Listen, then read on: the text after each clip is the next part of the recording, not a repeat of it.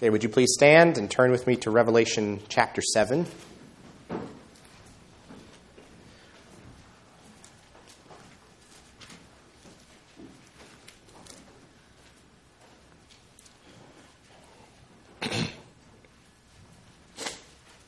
Zechariah 8 is going to give to God's people a vision of what their community is going to be like in the future, uh, much better than what they have known in the past.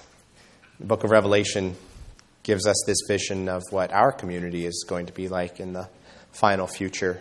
We can relish that together tonight. Uh, Revelation 7, starting at verse 9. After this I looked, and behold, a great multitude that no one could number from every nation, from all tribes and peoples and languages, standing before the throne and before the Lamb, clothed in white robes, with palm branches in their hands, and crying out with a loud voice Salvation belongs to our God who sits on the throne and to the Lamb. And all the angels were standing around the throne and around the elders and the four living creatures and they fell on their faces before the throne and worshiped God, saying, Amen. Blessing and glory and wisdom and thanksgiving and honor and honor and power and might be to our God forever and ever. Amen. Then one of the elders addressed me, saying, Who are these, clothed in white robes, and from where have they come? I said to him, Sir, you know. And he said to me, These are the ones coming out of the great tribulation.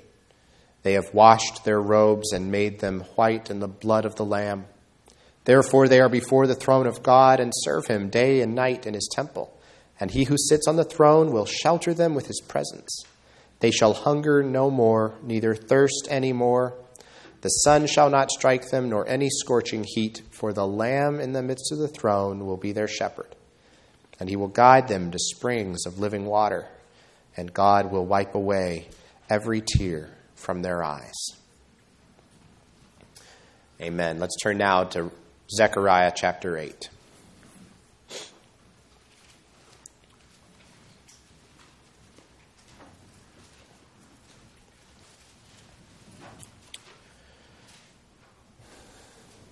Remember, this is picking up in the middle of a section after those emissaries had come at the beginning of chapter 7 uh, Jews living outside Jerusalem asking, should we continue to practice this annual fast, commemorating the destruction of, of Jerusalem 70 years, years earlier, now that the temple's being rebuilt?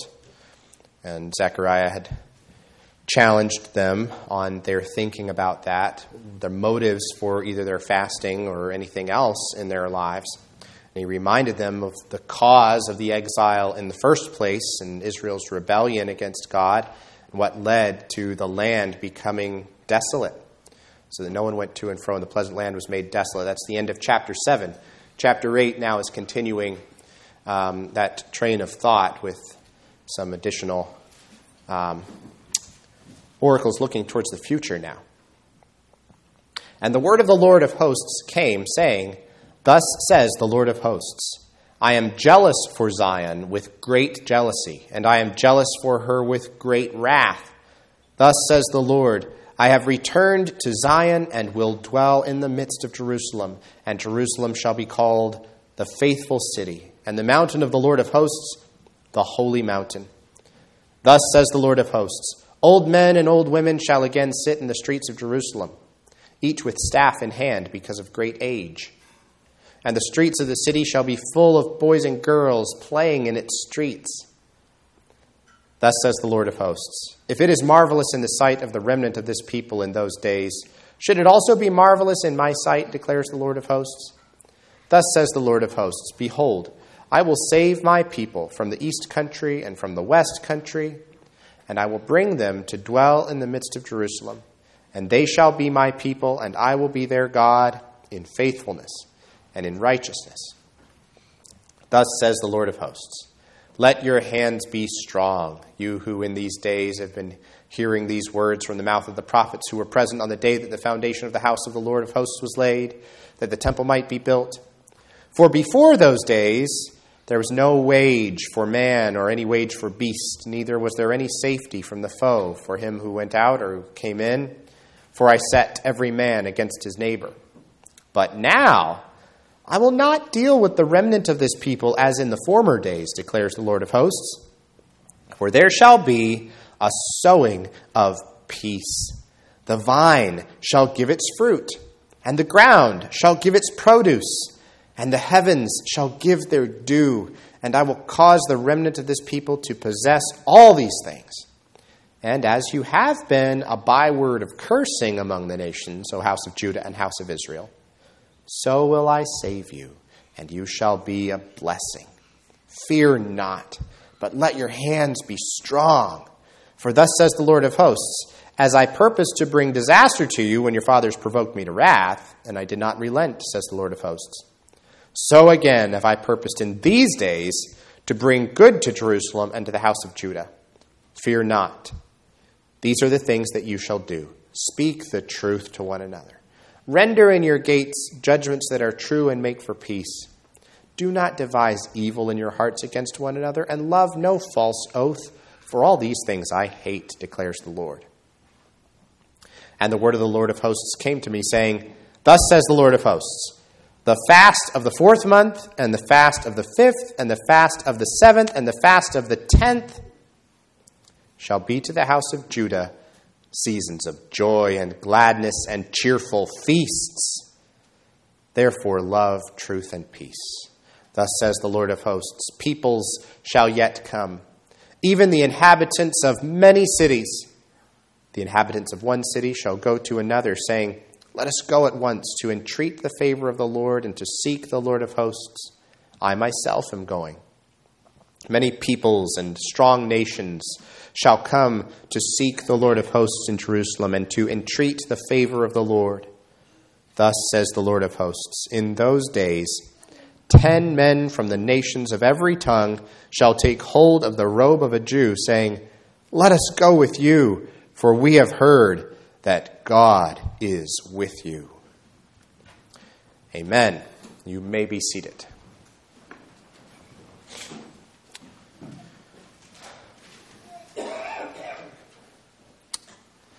Well, from a very young age, we are all taught not to run out into the street, right? It's not safe. You get hit by a car. Don't do it. Don't play in the street.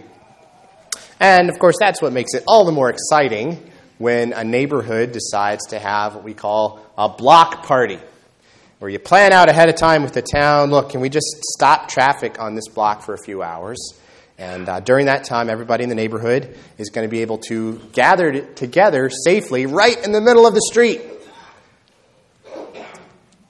Around here, they'll do something like this uh, downtown for Arts Fest, I think, right? Where they block off uh, large sections of the downtown streets, or on a smaller scale, they'll do it for a farmer's market or other smaller events and things like, like that. There's something about having the community gather right out in the middle of the road and uh, it's, it's, something that feels kind of celebratory and fun, and it's a sign that things are going well. It's a sign that things are the way they ought to be. It's a sign of just peace and well being for a community to be able to do that. And you think about the reasons that that might not be able to happen. What kinds of things would keep people indoors? Keep people from wanting to go to an event like that? Keep people feeling like they needed to hunker down, take shelter, avoid other people, stay out of the open, keep to themselves, maybe leave town altogether. Um, you may have read about some of the cities in Ukraine right now uh, where all of the children have been evacuated to, to safer cities, maybe further to the west. And really, the only people who remain behind in those cities are the soldiers and just a few lingering civilians who either don't have anywhere else to go or they for various reasons they can't leave or they won't leave. You just imagine a city with all of the children gone. Imagine what that would look like, what that would sound like, that, that silence.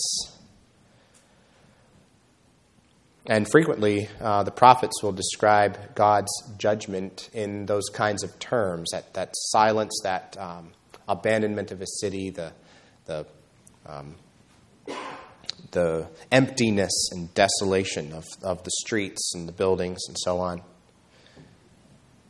Think about Jerusalem after the exile. um, after all the people had been carried away into captivity. Think about how eerie the city of Jerusalem would have been after that, all in ruins and just completely silent.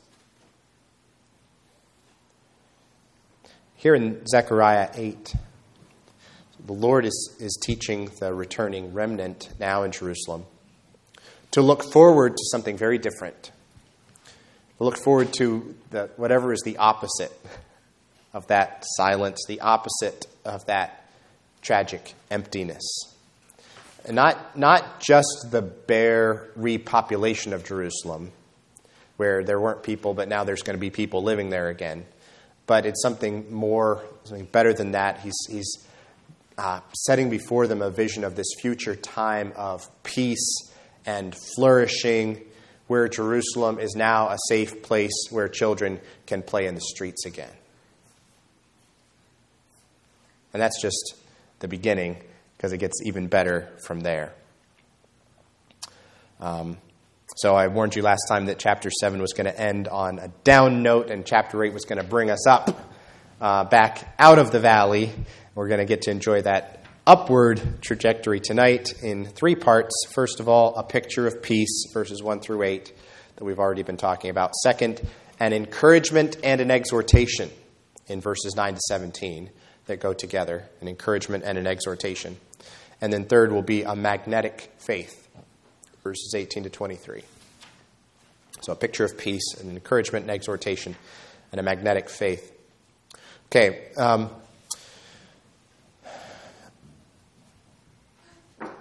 we kind of hit rock bottom last week. I already uh, spent some time before I read reviewing what happened in chapter 7.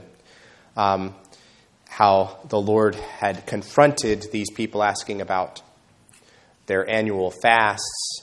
Uh, what's really going on in your hearts? Whether or not you fast at this certain time of year is not nearly as important to the Lord as, as your heart commitments are. What are your ultimate values?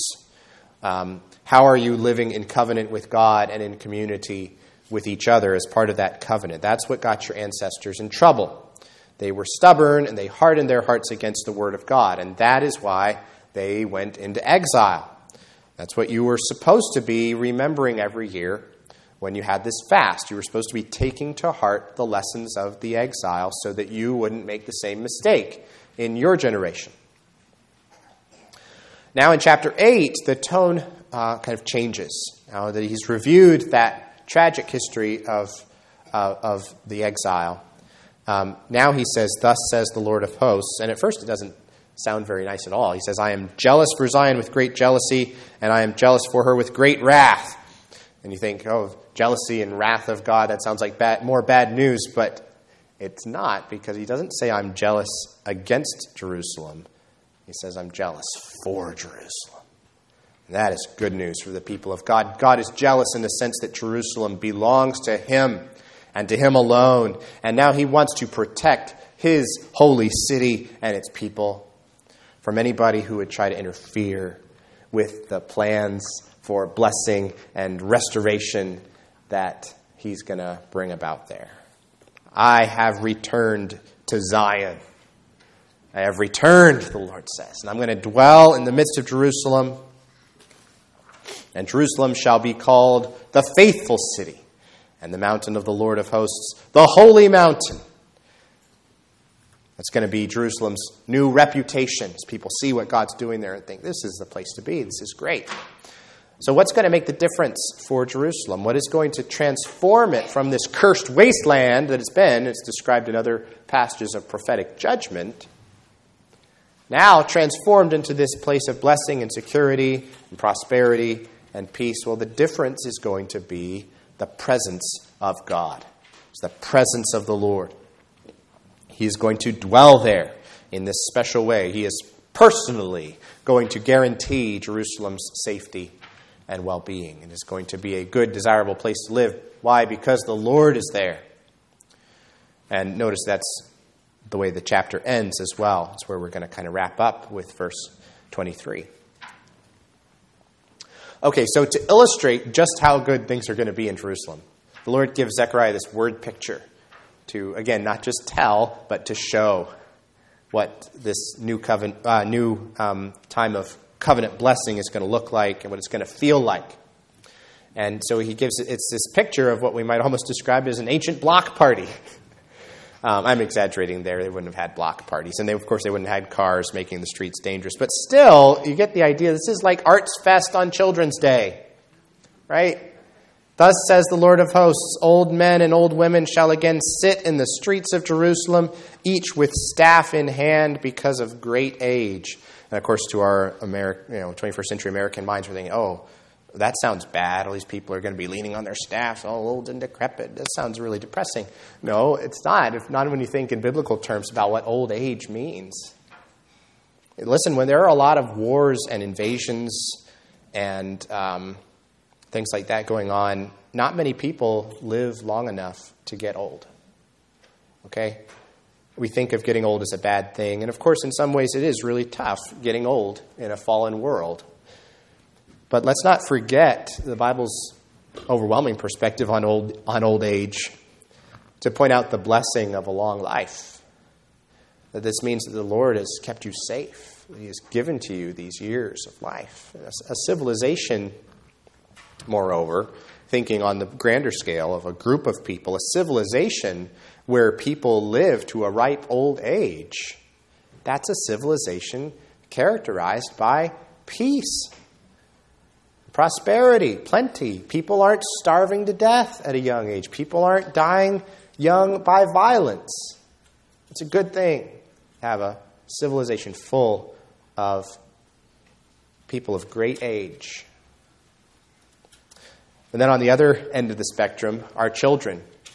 Think of cultures that you hear about, about where the average age is increasing because the uh, birth rate is so low that the older generation is not being replaced in the tragedy of having a civilization with, with very few children.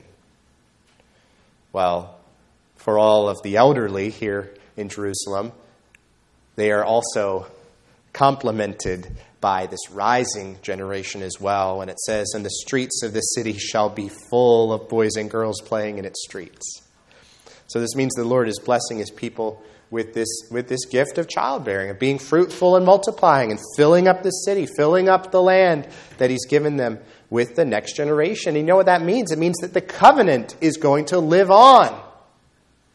The covenant is going to live on. These children also, these children don't have to hunker down in hiding, afraid of the next invading army or the bandits, you know, or the, the lawless, you know, roving um, people who are going to uh, terrorize them.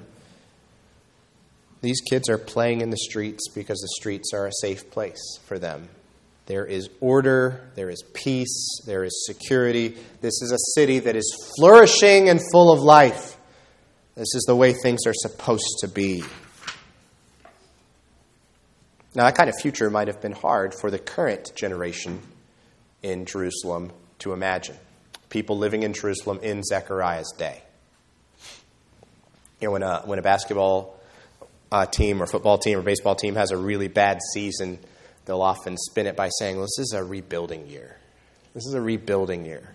And you could say in Jerusalem that this was quite literally a rebuilding season for Jerusalem and for the people of God. And the Lord recognizes this. The Lord acknowledges this. He says, If it is marvelous in the sight of the remnant of this people in these days, he says, I, I know this sounds crazy. You, it's hard for you to imagine Jerusalem looking like this one day. But listen, it's not marvelous in my sight. This is not too hard for me. Nothing is impossible with God. This is what God is determined to do. I am truly going to do for you something much better than you can currently imagine would be possible. I am going to save my people, he says, from east and west, and I'm going to bring them to live here again, and then in verse 8, um, he so beautifully, he repeats that, that uh, refrain of covenant promise that you see all through the Old Testament um, in many places when he says, And they shall be my people, and I will be their God. Over and over again, this is God's promise. This is so important to the Bible's teaching about the covenant between God and his people. I will be your God, and you will be my people. That's the heartbeat of the covenant relationship that He is ours and we are His. He is our God. We are His people. And the Lord reiterates, refreshes that promise to them here in verse 8. Okay, now we come to the middle part of the chapter where, as I said, there's both an encouragement and an exhortation. An encouragement and an exhortation that, that go together, that God wants to give these people side by side. On the one hand, he wants to reassure them things are really going to be different now. He says, Let your hands be strong. He's basically saying, Yes, for many years now, you have been living with the consequences of covenant curse. There was no wage for man or beast, no safety from enemies. There were threats from outside the community. There was conflict within the community. These have been really dark times that you've been looking, uh, living through. But listen, this is going to be a new era now. The Lord, he says, is planting seeds of peace Seeds of peace. There shall be a sowing of peace, verse 12 says. God's planting these seeds that are going to grow and they're going to get stronger as the years go by. And you remember that in the Bible, peace, you, you, that's one of those Hebrew words that everybody knows shalom. Shalom. Um, that doesn't just mean the absence of conflict, just doesn't mean that people aren't fighting. It it means this wholeness and flourishing. It means this idea that things are the way they're supposed to be. And, and that's the picture you get here of the ground giving its produce and the heavens giving their due. So there's this agricultural prosperity. Plenty of food to eat because the ground is being fruitful. Um, he says, Yeah, you've been an object of, of ridicule, basically, for other countries up until now. But from this time on, he says, I'm going to save you and I'm going to make you a blessing. And so the payoff of this, the encouragement is don't be afraid. Let your hands be strong. This is encouragement for God's people. And by the way, I love that word, encouragement. If we could get into our minds and hearts the, the fullness of what that means. Encouragement. Somebody, it's like somebody infusing courage into you. Encourage. Courage going into you. Don't be afraid. Let your hands be strong. That's God's encouragement for these people. Um, but that encouragement can't be separated from God's exhortation. God's exhortation in verses 14 to 17. So, yes, things are about to be different than they've been. Uh, but this is only going to play out in this way if you yourselves are different by God's power. Things are going to be different for you than they've been for your ancestors, but God also wants you to be different from your ancestors.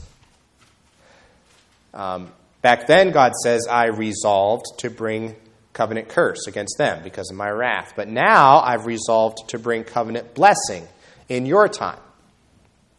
That uh, covenant blessing of God obviously places a call, a responsibility on God's people. He says, Speak the truth to one another, render in your gates judgments that are true and make for peace. Do not devise evil in your hearts against one another. Love no false oath for all these things I hate.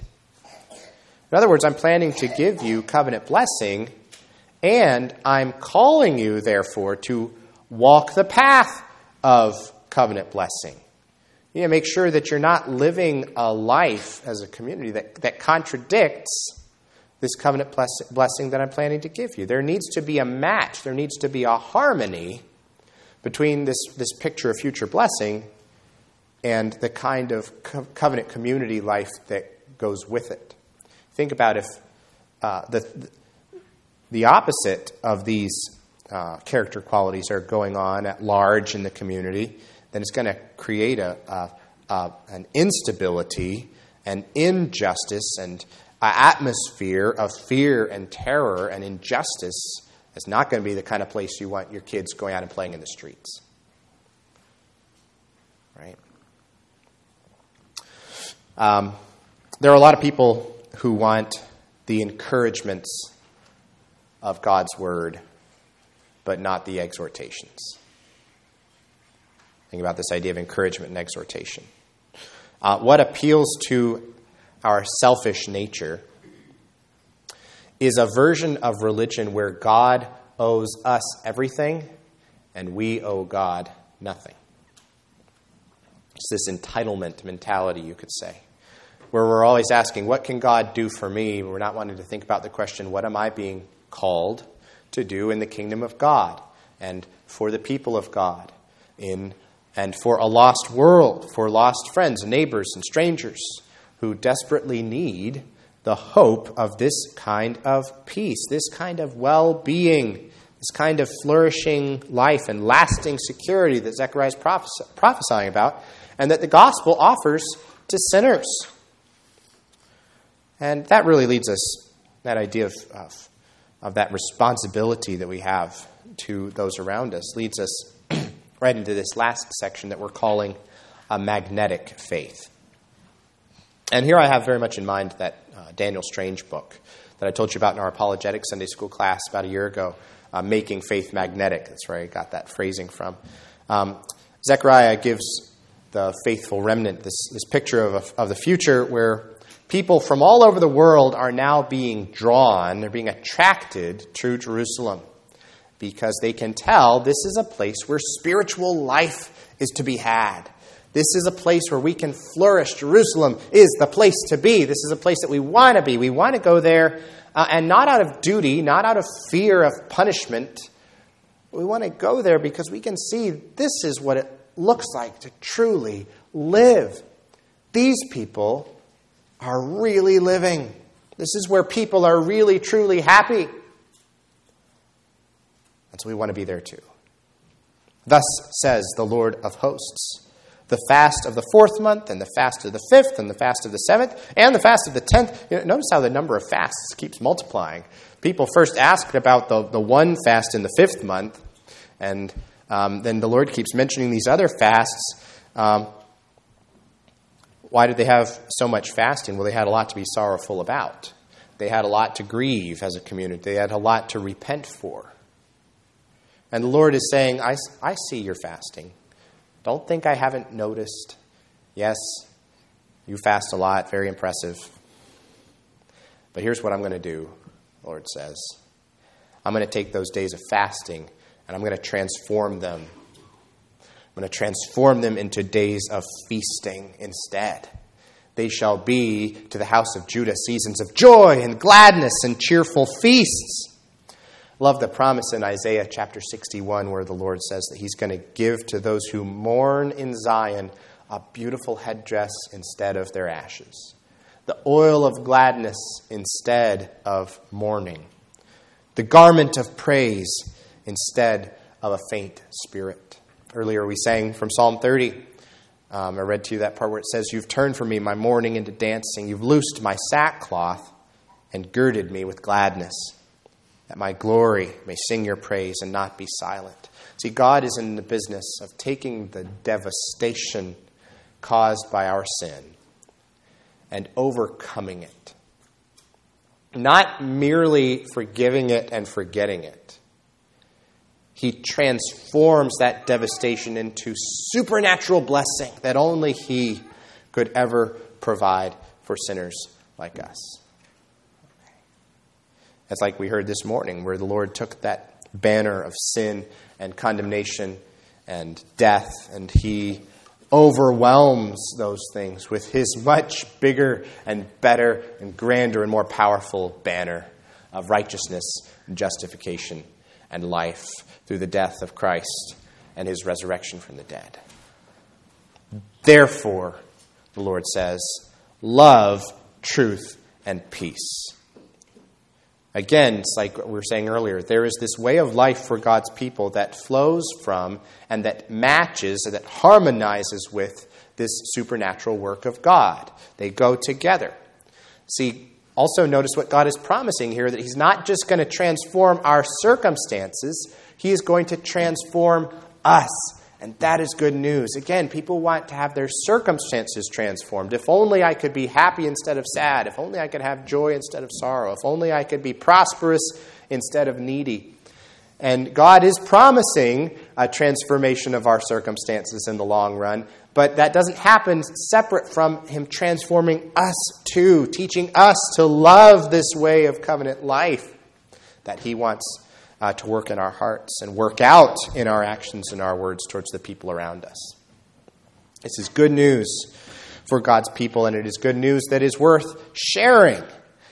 So he goes on and he says, Thus says the Lord of hosts, peoples shall yet come, even the inhabitants of many cities. And the inhabitants of one city shall go to another, saying, Let us go at once to entreat the favor of the Lord and to seek the Lord of hosts. I myself am going. Anybody want to come? Y'all come. I'm going. Who's coming with me? Many peoples and strong nations shall, seek, shall come to seek the Lord of hosts in Jerusalem and to entreat the favor of the Lord. I love this. In those days, ten men from the nations of every tongue shall take hold of the robe of a Jew, saying, Let us go with you, for we have heard that God is with you. People are clinging, gathering from all around. And notice there is this tenfold increase. For every one Jew, there are these ten people from the nations all latching on, saying, Let us go with you, please. In one sense, this is not a brand new idea that Zechariah is talking about because this is, uh, comes from a very old promise. Um, Abraham, in you, all of the families of the earth are going to be blessed, right? This goes all the way back to at least to there. This was always the plan. This was always Israel's mission. It was always the destiny of God's people. Even going back further is to, to, to be fruitful and multiply and fill the earth. It goes all the way back to creation, the creation mandate, this plan of God. But on the other hand, what Zechariah is saying here is quite brand new in another sense. This kind of widespread, worldwide turning to God. All of these foreigners from these distant lands clamoring to get on board with what God is doing among his now renewed and restored people. This is something that Israel had never experienced before, actually, in their history. This is something the world had never experienced before. And notice I'm putting that in the past tense because now the world is getting a taste of this very thing. It has at least begun. It has begun now that Christ has come, now that Christ has died on the cross and risen from the dead. God has indeed thrown wide the door of his saving grace to the nations. And no longer is he building a symbolic picture of grace um, and salvation among just one family, just one ethnic group, just one nation in one corner of the world, which is what he was doing under the old covenant.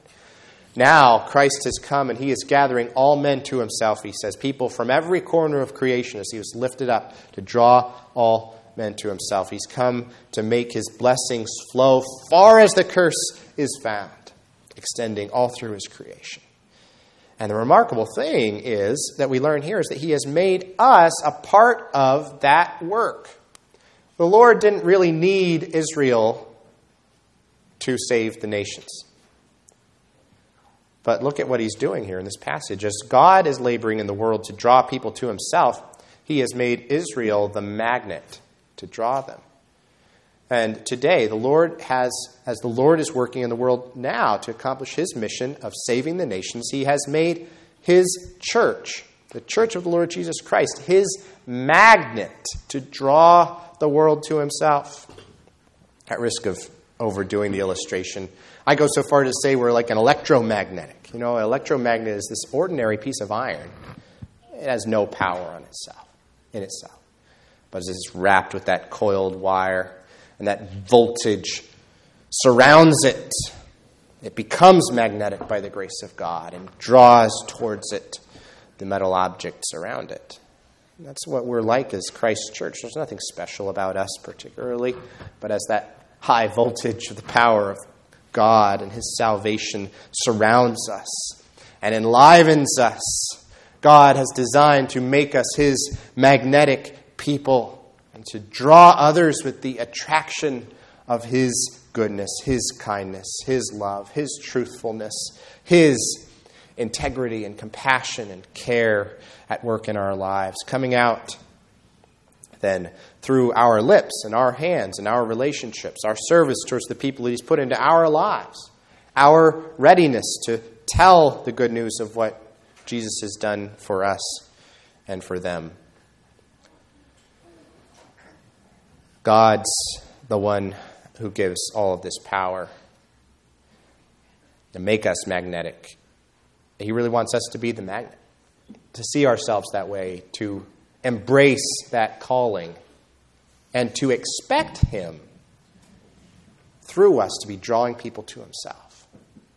Eager to see that happen. So, yeah, thanks again to Daniel Strange for that great illustration of making faith magnetic. I want to close with one other author that's made an impact on me more recently. I just this past week finished a book by a man named Mack Stiles who wrote Evangelism How the Whole Church Speaks of Jesus. And he was talking about how, on the one hand, evangelism should not be all about the church starting all kinds of fancy programs, which often make us feel like we're doing something about reaching the lost when really we're just making ourselves too busy actually to build relationships with the non Christians that we already know.